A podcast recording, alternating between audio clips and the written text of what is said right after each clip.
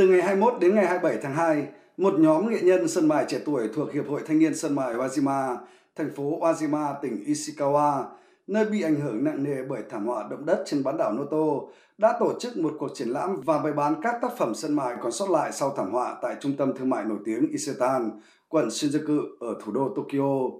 Khoảng một trăm hai mươi tác phẩm sân mài của thành phố Wajima đã được xếp ngay ngắn tại một gian hàng của trung tâm thương mại Isetan, bao gồm những chiếc bát làm bằng sơn mài màu đen, những chiếc hộp zubako làm bằng sơn mài màu đỏ tươi hay những chiếc hộp được trang trí hoa văn chi tiết, hình hoa anh đào và lá phong màu vàng. Tất cả những tác phẩm này vốn là biểu tượng cho nghệ thuật sơn mài của thành phố Wajima, đồng thời là một trong những yếu tố góp phần làm nên vẻ đẹp văn hóa Nhật Bản. Tuy nhiên, thảm họa động đất trên bán đảo Noto đã phá hủy rất nhiều tác phẩm sơn mài nổi tiếng. Đến nay, nhiều nhà xưởng làm nghề sơn mài bị cháy, sập, vẫn chưa được phục hồi, trong khi nhiều khu vực ở thành phố Wajima tiếp tục mất nước, gây rất nhiều khó khăn cho việc duy trì sản xuất và phát triển nghề sân mài tại thành phố này. Anh Haruhiko, ba mươi sáu tuổi, Chủ tịch Hiệp hội Thanh niên Sân mài Wajima cho biết, thông qua việc trưng bày và bán các tác phẩm sân mài này, anh hy vọng sẽ có nhiều người biết đến nghệ thuật sân mài Wajima hơn, họ sẽ tìm hiểu thêm những ưu điểm của sân mài Wajima, từ đó góp phần để nghề sân mài Wajima dần được phục hồi và phát triển trở lại.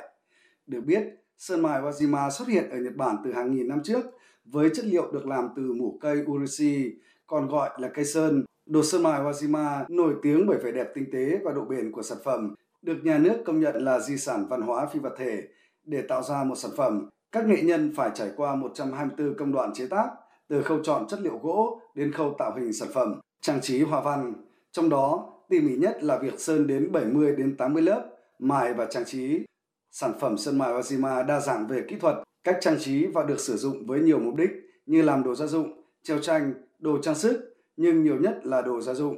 Những chiếc thố, bát, đĩa được làm từ sơn mài Wajima thường thấy trong bàn ăn của các gia đình Nhật Bản. Giá của mỗi sản phẩm sơn mài Wajima là khá cao, thậm chí có những tác phẩm được bày bán với giá vài nghìn đô la Mỹ.